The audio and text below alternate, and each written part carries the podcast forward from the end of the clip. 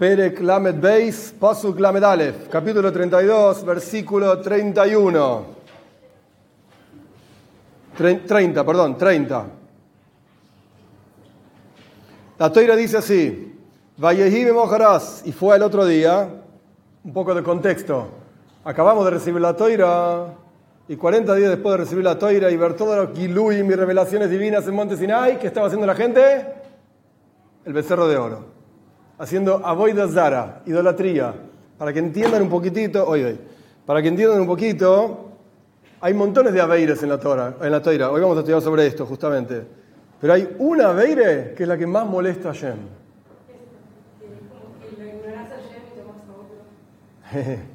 Es la infidelidad más grande que hay. Imagínate, te casaste con un tipo y se fue con otra. ¿Cómo es la onda? ¿No te casaste conmigo? Hicimos una jupa y salimos y charlamos y te fuiste con otra. Es lo peor que puedes hacer. Yo no soy mujer, así que no lo puedo decir, pero me imagino que desde la perspectiva de la mujer es lo peor. que- Y al revés también. ¿Cómo? ¿Por qué? Ok, esto significa Voida Zara para Shem. Lo peor que hay. Y lo peor de todo es que 40 días después del casamiento, que esos matan toira, ya te fuiste con otra. No aguantaste ni un año, ni dos meses. Lo peor que hay. Ok. Moishe Rabbeinu rompió las lujos, rompió las tablas, estas historias conocidas, ya las estudiaron cuántas veces, qué sé yo.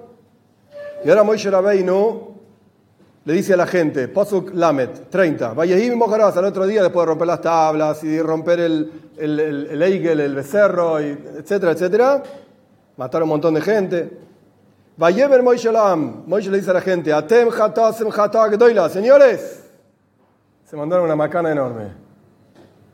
Terrible pecado. Beato, entonces ahora, él el Hashem, voy a subir a Dios, al monte Sinai, Ula bead hatashem. Quizás pueda expiar el desastre que hicieron. Esto es lo que dice Moishe a la gente. Acto seguido, Pasuk Lamedalef, 31. Vayoshov Moishe Hashem, Vayemar. Volvió Moishe a Dios y le dijo así: Ana, por favor. Pecó este pueblo un pecado enorme. Hicieron para ellos un dios de oro.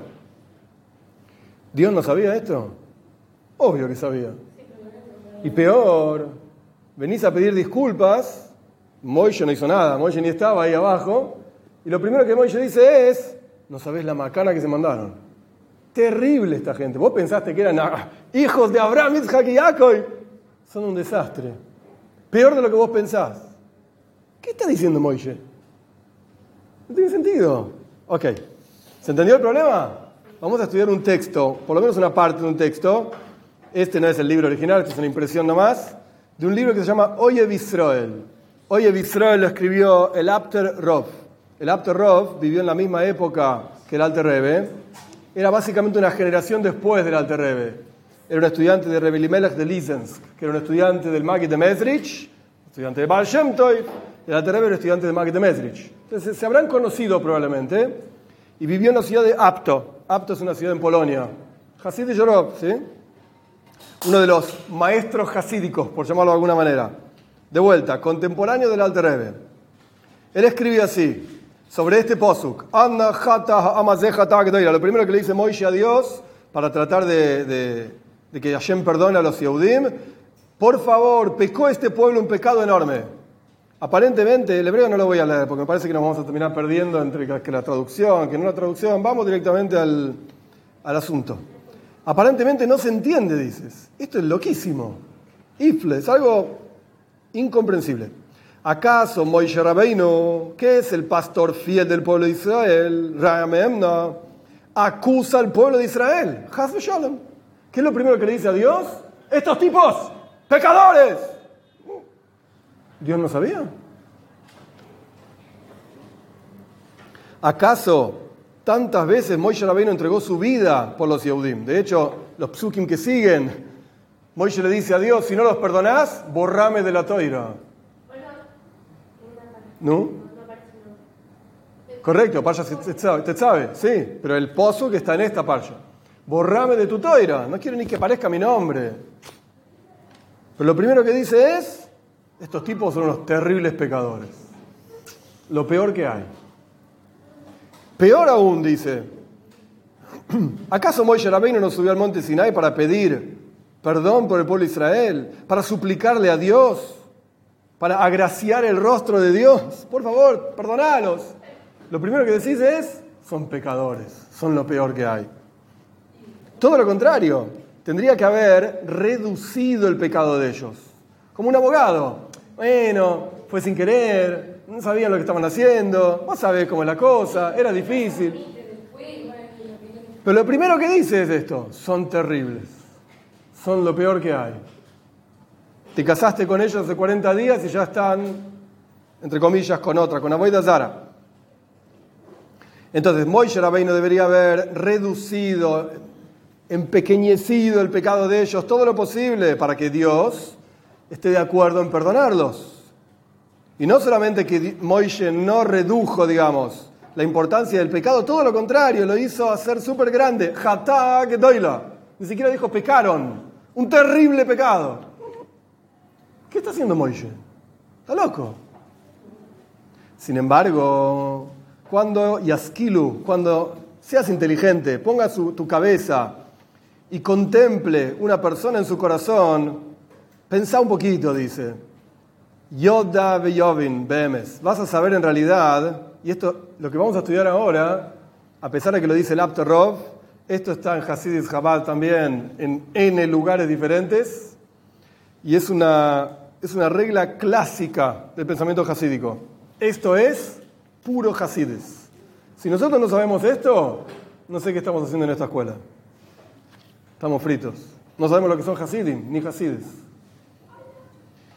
Vamos a estudiarlo, por eso estamos acá. Cuando pongas la cabeza, cuando te, concentres y pongas tu corazón en esto, vas a entender en realidad, escuchen estas palabras, no hay castigo más grande para una persona que hace una aveira, una transgresión, que la aveira propiamente dicha. ¿Qué está diciendo? Es decir, cuando vos pongas tu cabeza y pienses claramente qué hiciste cuando transgrediste la voluntad de Hashem, del Creador, bendito sea, Baruch Hu, Baruch Shemoy, bendito sea su nombre, ¿cuál es el resultado de una aveira, de una transgresión? Que te separaste y te alejaste de la fuente de la vida. Punto. Ahora seguimos. Esto sigue. Hay una Mishnah famosa en Pirkei Ois. Schar mitzvah mitzvah. Scharaveira, aveira. La Mishnah parece retonta. ¿Qué dice la Mishnah? ¿Cuál es la, la, la, recompensa de una mitzvah? Una mitzvah. ¿Cuál es la recompensa de una aveira? Una aveira. La gente traduce, los comentaristas traducen. Simple, pashut. Cuando vos cumplís una mitzvah, Hashem te va a dar la oportunidad de cumplir otra mitzvah. Ah, mitzvah, mitzvah. Hiciste una, te doy otra para hacer. Scharaveira, aveira. ¿Vos querés ir en ese camino de transgredir? Yo te voy a abrir el camino y nada, vas a seguir. Es el mismo concepto. Es lo mismo que estoy diciendo. Perfecto. ¿Está bien lo que dijiste? Es lo mismo con otras palabras. Perfecto.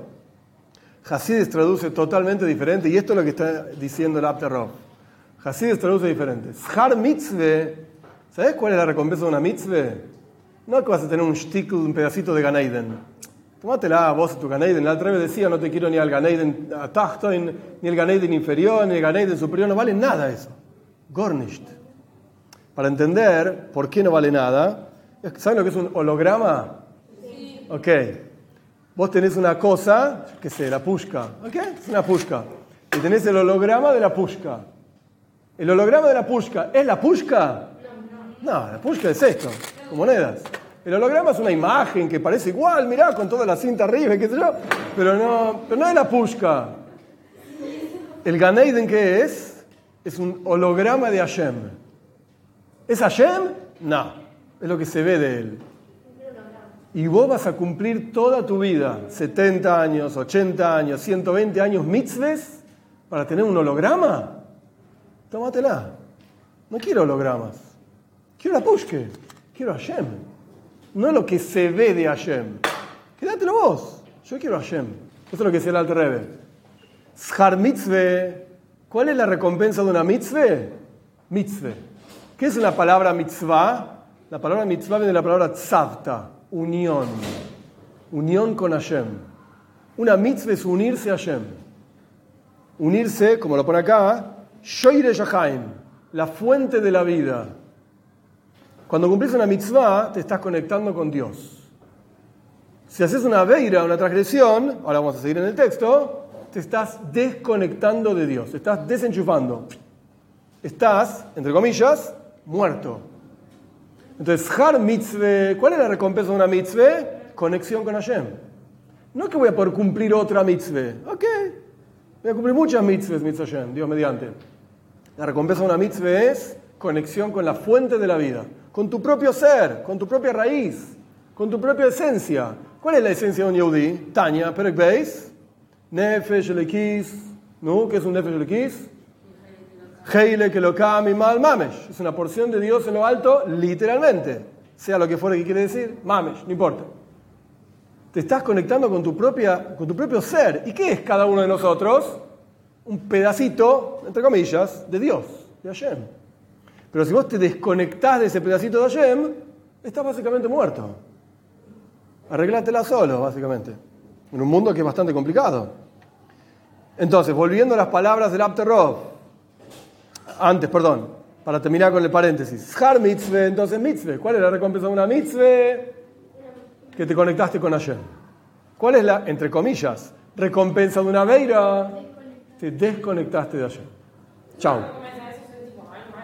¿Cómo? No escuché. Ok. Es en sentido figurado. Recompensa en sentido figurado. ¿Por qué? Y esto está, está en los mefarshim, los comentaristas de la Mishnah, no es una novedad mía ni hasídica tampoco. La persona piensa, y está en la Mishnah, en Pirkei Shar mitzvah que Shar aveira que. ¿Cuál es la recompensa de la mitzvah frente a lo que perdiste por hacerla? Porque podría haber estado mirando televisión y en realidad estaba estudiando Toira. ¿Qué perdiste? Que no vi el programa de televisión. Lo mismo al revés. Veira, ¿cuál es la recompensa de la veira? Que me comí un cacho de chancho. ¿Cuál es Efseida? Estás muerto. Ah. Poner en la balanza, fíjate, ¿qué pesa más? ¿No ver un programa de televisión o estar muerto? Mm, bueno, no sé, lo voy a pensar. La Mishnah en Pirkei ni siquiera tan eh, profundo, etc. Entonces, ¿qué estaba haciendo Moishe Rabbeinu? Vamos a seguir con el texto. Moishe Rabbeinu estaba diciéndole a Shem, lo voy a decir así por afuera y después lo vemos adentro en el texto, es muy interesante. De vuelta, el Posuk dice, esta gente pecó un montón. ¿Qué está diciendo Moishe Rabbeinu? La gente está, es consciente de lo que hizo Hashem, se separaron de vos. No por decir, por acusarlos.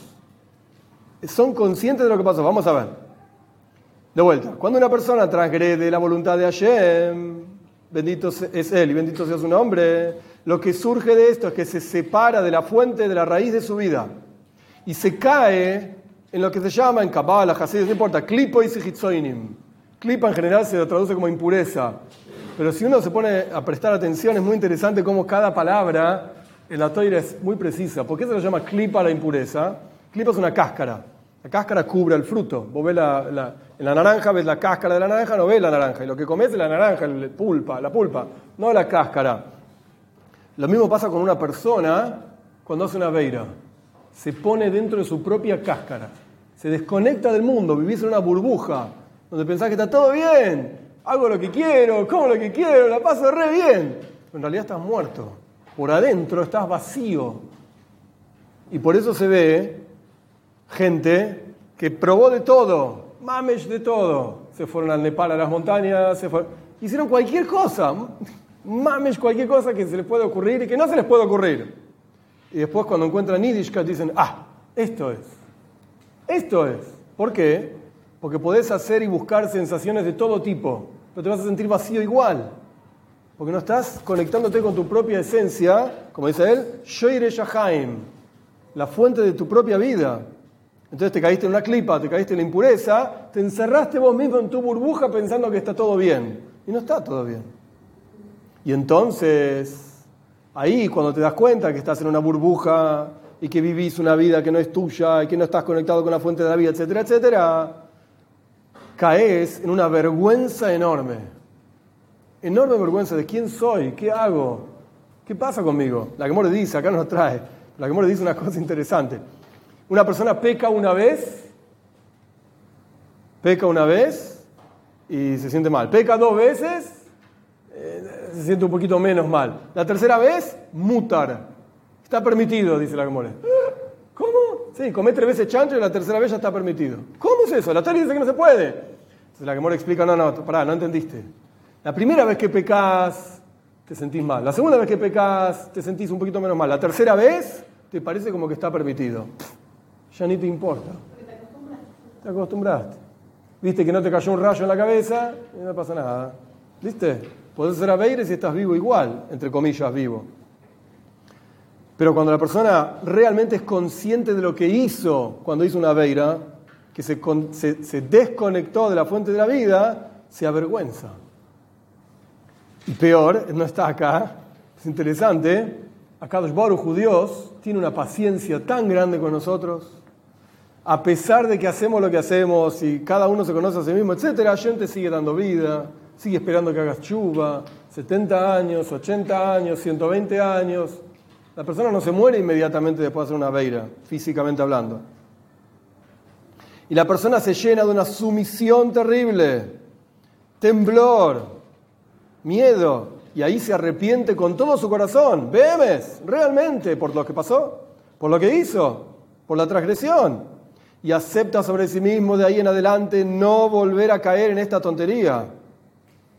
Y la persona tiene que acostumbrarse a hacer esto, perdón, hacer todas sus acciones, todos sus asuntos con calma, con muchísima calma. Ishuvadas, pensá antes de hacer lo que vas a hacer, antes de hablar, antes de pensar también, etc. Y quizás, ¿qué es lo que tenés que pensar antes de actuar, hacer cualquier cosa? Quizás en lo que estás haciendo haya algo, una pizca minúsculo, contrario a la voluntad de Hashem entonces no lo hagas. Si hay alguien en el mundo que podría decir que lo que estoy haciendo ahora está mal, frente a los ojos de Hashem, entonces no lo hagas. No lo hagas. Surge entonces que cuando vos pienses en este asunto, que una veira en realidad, jara veira entre, comillas, la recompensa de la transgresión es desconectarse de Hashem, che, qué incómoda que es esta silla. Entonces seguro vas a sufrir un montón. ¿Cómo hacen para estar sentados acá todo el día? Vas a sufrir un montón. No se puede ni medir el sufrimiento de haber transgredido la voluntad de Hashem. Y no solamente porque esto lo agrego yo, no está acá, pero no solamente porque Hashem quiere esto o no quiere lo otro. Hasidus explica, la voluntad de Hashem es lo que sostiene al mundo entero. No solamente que transgredí, yo dije que no lo hagas y vos lo hiciste. ¡eh! No. Estás cortándote de la fuente de la vida literalmente. Y este es el castigo más grande que puede haber. Como dicen nuestros sabios en la Mishnah, Jara Veira Veira. La recompensa, entre comillas, el castigo de la transgresión es la transgresión misma, haberse separado de la fuente de la vida. Y entonces, incluso si te aplican todos los castigos del mundo entero, va a ser insignificante frente al terrible dolor que vas a tener por darte cuenta que te separaste de Hashem. Eso es una veira, separarse de Hashem. Y esta es, la, es el consuelo, digamos, no el consuelo, no es la palabra. Esta es la, frase que intentó decirle Moishe Rabbeinu a Dios, diciéndole, el pueblo de Israel, de Israel hizo un terrible pecado. ¿Qué estaba diciendo Moishe? Ellos, Moishe le estaba diciendo a Dios, prestaron atención en sus corazones y se dieron cuenta del terrible defecto y lo malísimo que hicieron. Y cuánto se apartaron de la raíz de sus propias vidas. Cuánto se apartaron de Dios y de la quedulla de la santidad. Y están llenos de vergüenza. Se dieron cuenta que la recompensa de lo que hicieron, del Geta Egel, etc., no saliste, no te preocupes. Se dieron cuenta que la, la recompensa, entre comillas, de lo que hicieron es que Hashem lo que, lo, ¿qué es lo primero que dijo Hashem? Si se fijan unos psukim atrás, le dijo a Moishe, los voy a matar a todos. Chao, me cansé de esta gente. Se acabó. Fue. Time out. Están llenos de vergüenza y arrepentimiento con todos sus corazones y no quieren volver a esto, ni hacer nada por el estilo, es decir, rebelarse contra la voluntad de Dios. Solamente quieren hacer y cumplir todo lo que está escrito en la toira, sin ningún cambio, ni agregado, ni resto. Has de Shalom, Dios libre guarde. Surge entonces, ¿qué le estaba diciendo Moishe? Hashem, fantástico. Ya tuvieron su castigo. Vos, Dios, decís que los querés matar a todos. Yo te estoy diciendo, ya fueron castigados. La vergüenza que pasaron por darse cuenta de lo que hicieron, eso mismo fue el castigo. Eso mismo fue el castigo. Están llenos de vergüenza, humillación, realmente es suficiente, dice Moisés. ¿Y ahora vos los querés castigar más? Basta. Esto es lo que le está diciendo Moisés a Dios. Ya está, el pecado que ellos hicieron, se dieron cuenta de lo que pasó, de lo que hicieron, suficiente, no los castigues más. Se acabó. Por lo tanto, es adecuado que los perdones, ya sufrieron lo que tenían que sufrir por lo que hicieron. Listo. Y endit. Se acabó. Y él termina diciendo que que así sea la voluntad de Hashem, amén. No sé, él termina el texto así. Entonces, hay una historia, no una historia, una explicación de Baal Shem muy interesante. El, el, salmo que leemos los miércoles. Vieron que cada día leemos un salmo, Shir Shel Yoim. El salmo del miércoles, no me acuerdo el número ahora, pero es él cama Hashem, él cama y se fía. Dios de la venganza, Señor, Dios de la venganza, muéstrate. Parece que te va a dar un, con un caño. Dios de la venganza. Mm, ¿Sabes cómo te va a agarrar Dios? Te va a hacer bolsa por todo lo que hiciste. Es un Dios de venganza. Valshemtov tiene algunas preguntas sobre estos psukim. No peguen, no cierran. Hay muchos nombres de Dios. El Ramban Nachmani dice que la teira entera son nombres de Dios. Hay nombres de Dios que expresan como Dios es riguroso, severo, y te va a dar con un caño por la cabeza. Y hay nombres de Dios que expresan como Dios es bondadoso. El nombre Keil, Aleph Lamed, es Gesed Keil Kolayom, es bondadoso, es bueno. Entonces no pega Keil con Nekama, no, no pega el nombre de Dios como bondadoso con un Dios vengativo. No pega. Entonces, ¿por qué el Pasuk dice Keil Nekomois? Y tampoco dice cuál es la venganza. De, las venganzas. Dios es un señor de las venganzas. ¿Cuál es la venganza? No dice. Y el resto del salmo no dice nada. Y entonces, Valshento me explica así. No hay hay, no hay venganza más grande que hoifía, Dios mostrándose. Y da un ejemplo para entender de qué está hablando, interesante.